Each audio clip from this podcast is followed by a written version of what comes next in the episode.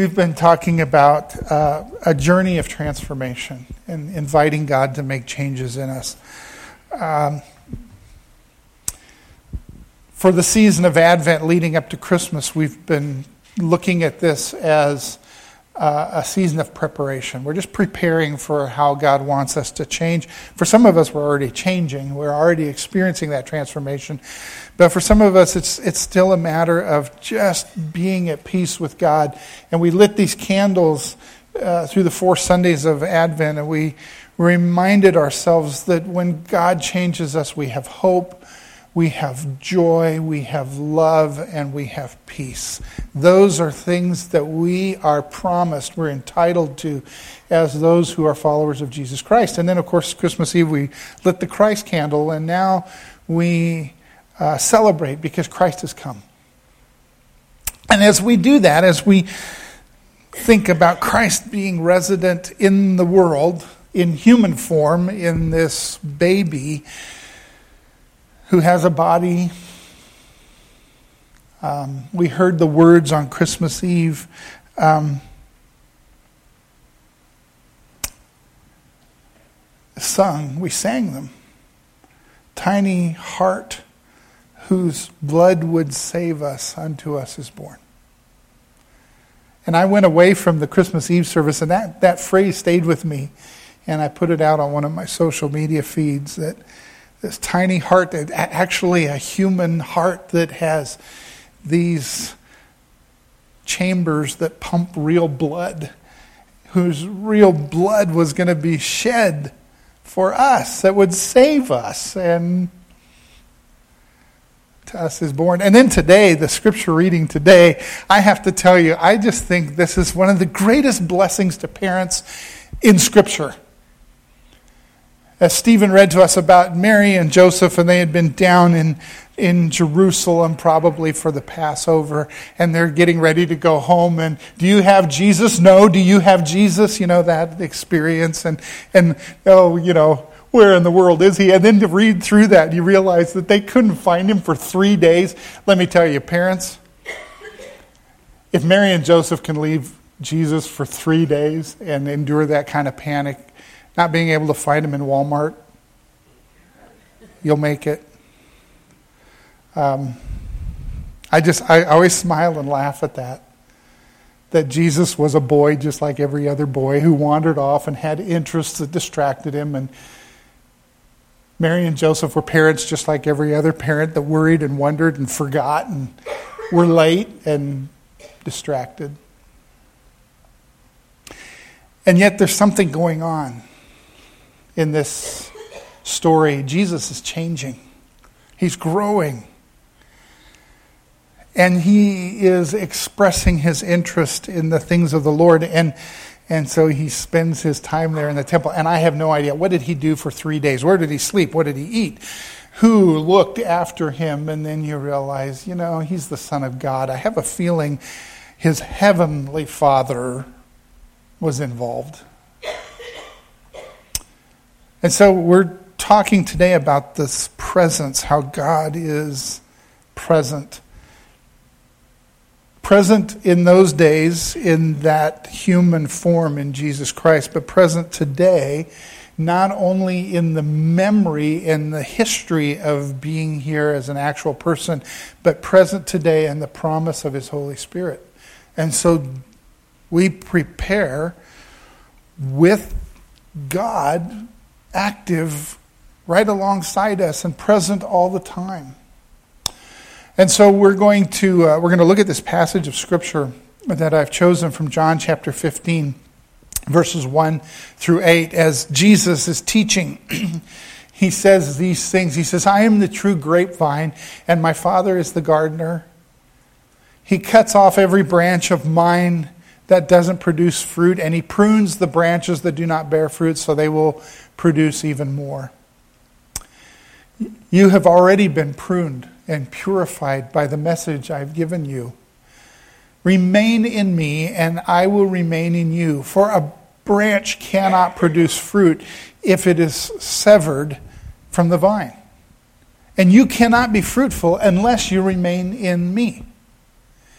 Yes, I am the vine You are the branches. Those who remain in me and I in them will produce much fruit. For apart from me, you can do nothing. Anyone who does not remain in me is thrown away like a useless branch that withers. Such branches are gathered into a pile to be burned. But if you remain in me and my words remain in you, you may ask for anything you want, and it will be granted. When you produce much fruit, you are my true disciples. This brings glory to my Father. I want to share a story with you that happened to us last year, to our family last year. And, and it's this dilemma of being disconnected or cut off. And there's something kind of attractive and enticing about sort of disconnecting and not being in our normal surroundings and connected with people around us. Last year, part of our Christmas to each other uh, as a family was we decided to get away and, and go up to the mountains. We have friends who own some cabins up in the St. Vrain Canyon in Colorado. It's a beautiful spot. There's a creek that runs right through the canyon there, and they've built four or five cabins right alongside the creek. And we've stayed there several times. So we drove up uh, a couple of days early in December, and uh, we stayed in the cabin. It was beautiful. We had a fire in the fireplace each night. We played games each night. One of the beauties of staying up there is you are you are in the bottom of this canyon in the mountains and there is no cell phone signal at all. And you are completely disconnected. And so being out there is great in one sense because none of you get to bother me. And it's great in another sense because I'm not looking at the news on my phone or my social media feed, or we're not sitting around the table with our faces buried in a smartphone. And instead, we're looking outside and we're watching snowflakes fall and we're looking at the fire in the fireplace and it's, it's just beautiful and it's quiet. And it, it, there wasn't snow on the ground when we arrived, but our last night there, it started snowing. I mean, and it really started snowing the way it can in the mountains. And so it just coming, huge flakes just coming down, blanketing everything. And so we opened the door and we looked outside and it was beautiful. It was that kind of Norman Rockwell picture of Christmas. You're in a log cabin and you're looking out at the mountains and the snow is covering the evergreens and you just want to sing Christmas carols. But we went to bed and at about one o'clock in the morning, there's a carbon monoxide detector in the cabin and it goes off. And so we look around and we don't smell any gas, and we check and the furnace is burning, and the fire's out in the fireplace. And so, you know, I kind of fan around the carbon monoxide detector and it quits beeping, and we go back to bed. And about 15 or 20 minutes later, it goes off again. So now you're going, you know, this isn't real cool. I know enough about carbon monoxide that we may not wake up from this. So we start asking questions, what should we do? And so, you know, the owners of the cabins, they live down in, in Longmont, and so we could call them, but we have no cell signal. We're disconnected. And this is the second time it's gone off. So we're sitting there, we're kind of debating. It went off a third time, and at that point I said, Yeah, we're going home. Two o'clock in the morning, we gathered all of our stuff, packed it up, went and got in the car, loaded the car in the snow. I mean, snow just coming down. And we got in the car and we said, let's get out of here. We don't know if that's safe. We'll call them tomorrow and let them know. Let's just head out. And then the question was, well, where are we going to go? So we, do we go down the mountains and find a hotel or, and I said, you know, let's just, let's just go back to Kansas. We had stayed with friends in Western Kansas on the way out. I said, let's just go back to Scott and Jess's and, and, and we can sneak in to their house and go down in the basement and just sleep. We'll get there at about 5 to 6, 7 o'clock in the morning. They'll be getting up and, and they won't care. They're going to go off to work and we'll just go in and crash. We'll drive through the night and get there. But in those moments, being disconnected, not being able to call a fire department or an ambulance or a member of the Northwest Free Methodist Church, was not such a good thing anymore. We were really disconnected. But we got in the car and we started driving. And of course, this is in the mountains and it's snowing like crazy now. And we're coming down the mountain. So you're coming alongside the river and you're winding these little switchbacks coming down the mountain. And I was a little distracted. I mean, I'd been thinking about the carbon monoxide thing going off and we need to get gas and we got to, now I've got to drive from two o'clock in the morning till about four or till about, uh, five, six o'clock in the morning, and I'm having trouble staying awake. And and I come around a curve coming down the mountains. There's nobody else on the road, thank goodness. And the car just starts to slide a little bit and slides and slides off to the side of the road and get one wheel off the road. And I said, This isn't that bad. We'll get out. And I get out and look at it, and well, we're kind of stuck. still no cell signal, so I'm not calling AAA or anything like that. And I'm sitting there and I go, you know, eventually somebody's going to come down the mountain and maybe they'll you know, pull us or help me push or something. We'll get out. We're not stuck badly. And, and actually, we'd seen where a snowplow had already been by, so I thought, oh, the snowplow will come back up the mountain, go in the other direction or something. And nobody. Nobody. And so there we sit in the car, in the canyon, disconnected, and thoughts of the Donner Party go through my head. Okay, that may be a little bit of a hyperbole, but, but you know, you just sit here going, how long are we going to sit here and how much gas do we have? And when will our gas run out and the car is no longer warm? And, and being disconnected and away from daily stuff, all of a sudden, it isn't so attractive anymore. All of a sudden, a cell signal and a smartphone is a fantastic thing to have. All of a sudden, being in Kansas where there's no snow on the ground is really, really desirable. And our idea of just getting away and disconnecting for a while, not such a great idea. And we're really at risk here.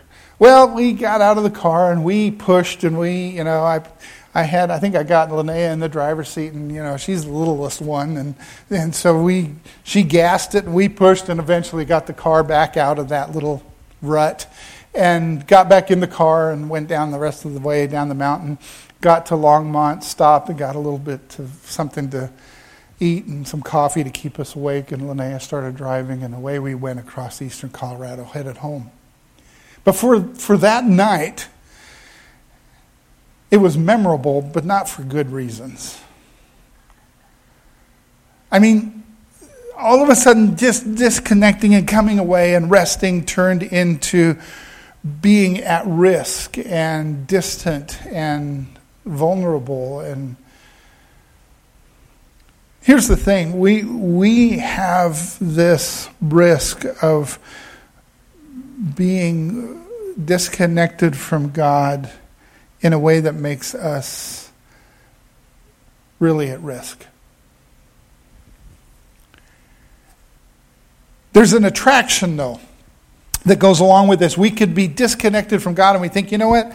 I just don't want to listen to Him anymore. I don't want to have to obey God. I don't want to have to do the stuff that He asked me to do. I don't want to have to read my Bible. I don't want to have to listen to my pastor. I don't want to have to be a nice person to the next person who's driving on, on Maize Road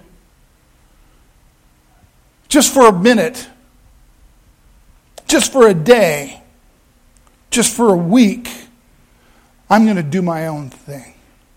And it'll feel good, and I'm going to be in charge, and I'm going to do it the way I want to do it, and I'm not going to pray and ask Jesus what I should do here, and I'm not going to worry about what anybody else cares, and I'm not going to worry about my witness to whoever. I'm just going to, if I want to be mad, I'm going to be mad. If I want to be lazy, I'm going to be lazy. If I, you know, there's something incredibly attractive about the possibility of disconnecting. But you know what? When you get into that, it's not that great. It's not that good. I remember listening to um, Mel Gibson, the actor and the producer of um, the movie about Christ's death. Um, uh, Passion of the Christ, thank you. I just drew a blank there. Um, I, I, got to go up to Chicago when that film came out. I got an invitation to go and sit and uh, listen to him talk about making the movie. And, and he talks about the character of the devil in that movie. And if you remember, it's a really weird character, and you can't quite tell whether it's male or female. And one of the things Mel Gibson said that he intended to do is he wanted at first glance for that person to be attractive. But then when you get close, they're really hideous.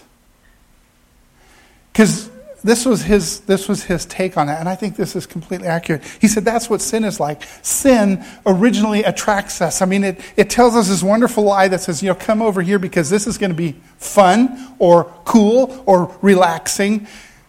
And then when you actually get over there it's not. It's deceiving. And it's confusing because what we thought we were going to get is not what we get and so it goes from being relaxing and just saying, you know, I'm going to disconnect for a while, to being deadly.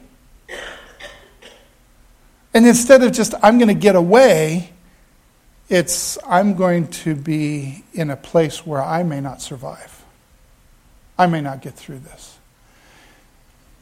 Many of us have experienced that. We've disconnected from God, and then we go, How in the world did I get here, and how do I get out?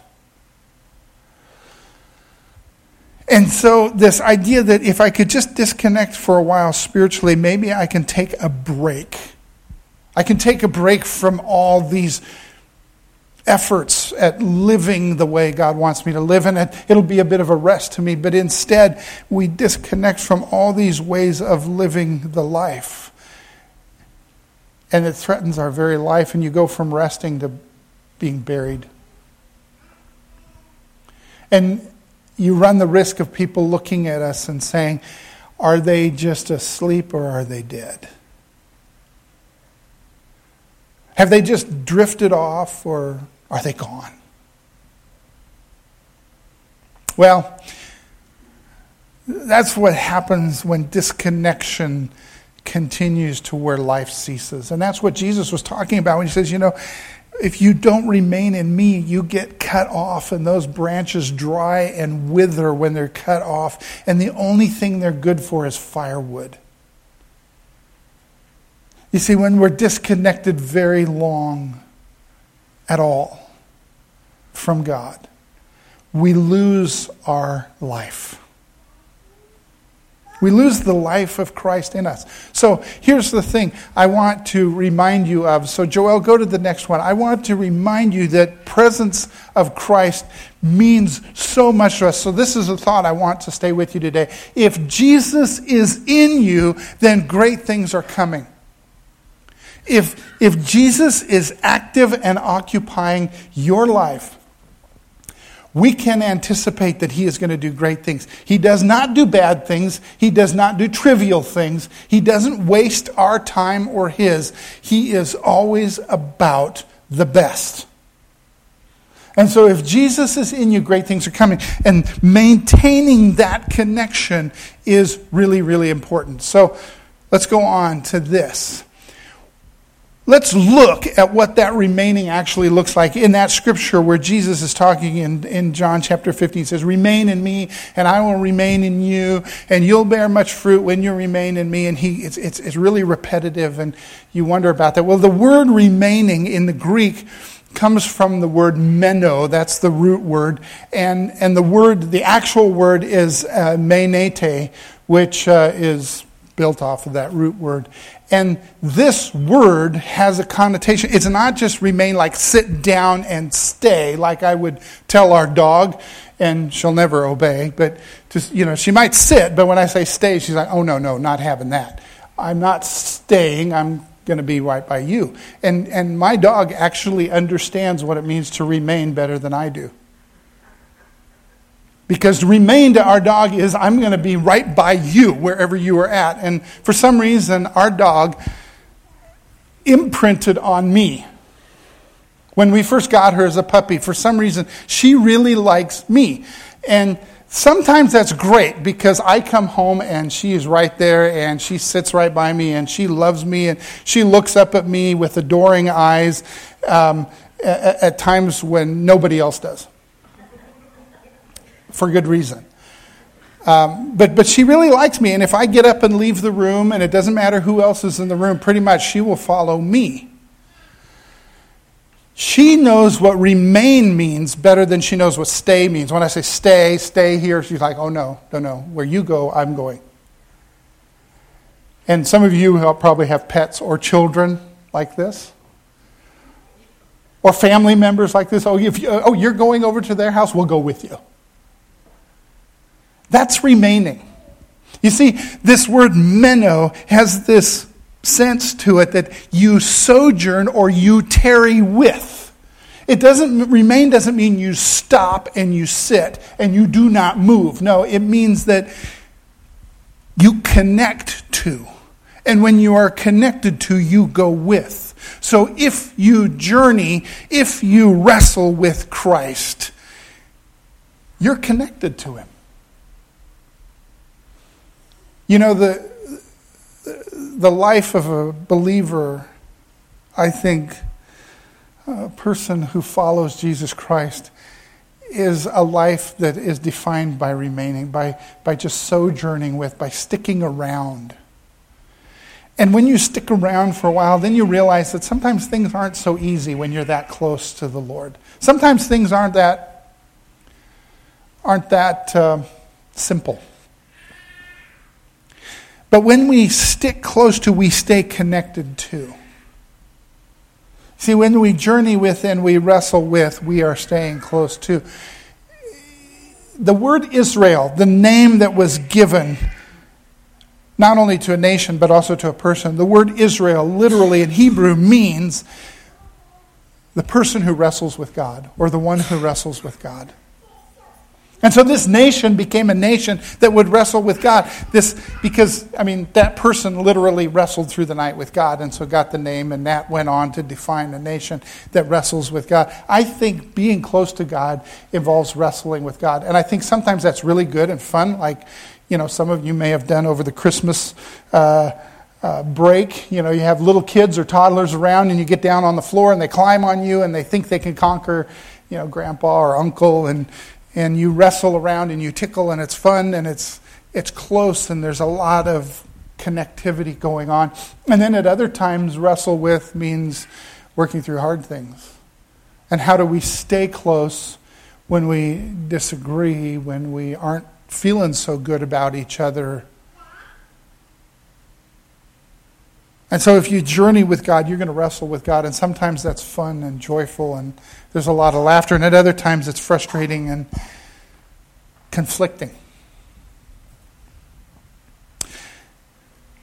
There's another thing about this word, menete, that I want to bring to your attention. It's, it's the tense of the word.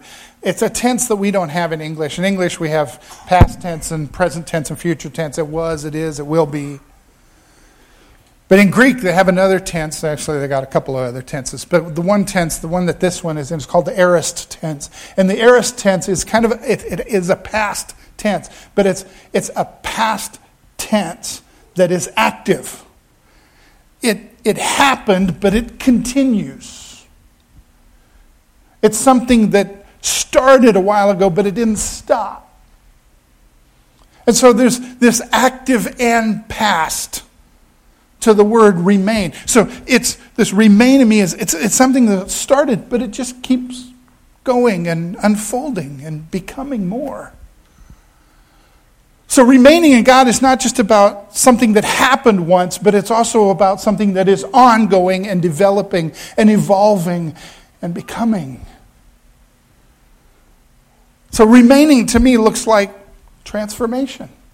Starting, started, and ongoing. So let me remind you. Joel, go to the go back, go to the next slide for me. If Jesus is in you and you are in him, that's what we read in the Gospel of John. If he is in you and you are in him, great things are coming. So it's not just about Jesus being in you, although it is, but it's also about you being in him maintaining this connection. So here's, here's the next piece I want you to think about. Because Jesus says right after that, if you remain in me and I in you, you will bear much fruit. And I got to tell you, at different times in my life, I have really, I've really wrestled and struggled with this. Times when I didn't feel very fruitful, and I thought, oh my word, I'm not producing a lot of stuff for God, and it's discouraging. Or at least I'm not producing stuff for God that I think I should be producing. And so I need to, I need to do more. I need to work harder. I need to be better. And I know that I'm not the only person here that struggled with this sense of I've got to work harder on being a Christian. That's not what Jesus is saying here. What Jesus is saying here when it comes to fruit is that the action, the activity that he calls us to is just to remain. That's the active verb. Just tarry, sojourn with me. The fruit is the effect. so it's not as though the fruit is the action. And we get that wrong. We have a tendency to think, I've got to produce for God in order to be a godly person. The reality is, if we maintain a connection and proximity with Christ, our life is naturally, automatically even unintentionally, it will do things that produce kingdom fruit. So if you've been like me at times where you go, I am not a very good Christian because I didn't win someone to Jesus or I, I, I didn't, you know, give over and above my tithe this, this year. I, I didn't teach a Sunday school class. I didn't mow the church yard. I didn't help a homeless person. I'm not producing fruit. If you've remained in Christ, you have. And you will. So the action is to keep that connection, it's to remain, it's to abide, it's to tarry and sojourn. The natural byproduct is the fruit. The fruit will happen. I have to remind myself of that sometimes because I think I gotta I gotta work harder. I gotta do more and show more kingdom stuff going on in our church, through my life, in my family, in Wichita, whatever the context may be. But the truth of the matter is, what Christ really calls us to is just come close. Just, just draw up and sit by me. And so I want to, I want to give you a Christmas present of sorts.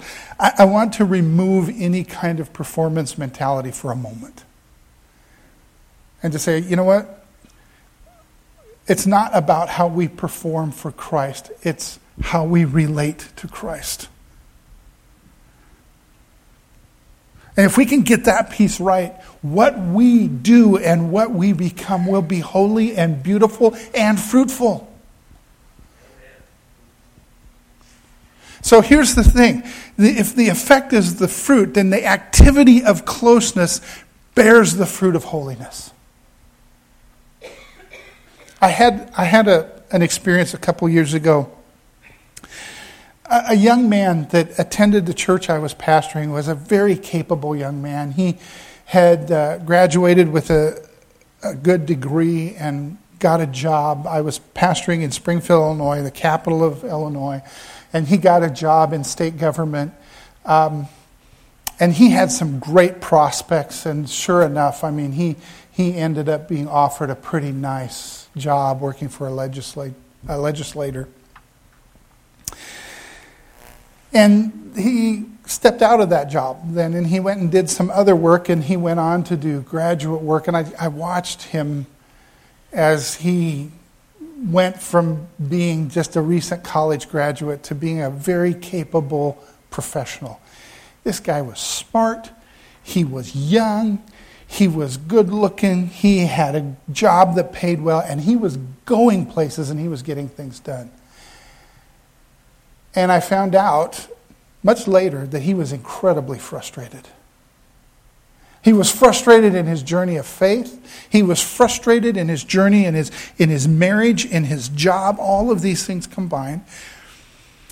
But he came to church and we hung around and we would talk and occasionally we would pray together and, and we would share our stories one with another. And, and he started asking me questions and I would try to answer them as best I could as his pastor. A couple years ago, he sent me a card, just a greeting card out of the blue. And I got this greeting card with their name on the return address. And I, oh, I haven't thought about them in a while. And I opened the card. And it was one of these kind of blank cards where, you know, it's maybe a flower on the front or a landscape of scenery. And the inside, there's nothing printed. And he just wrote.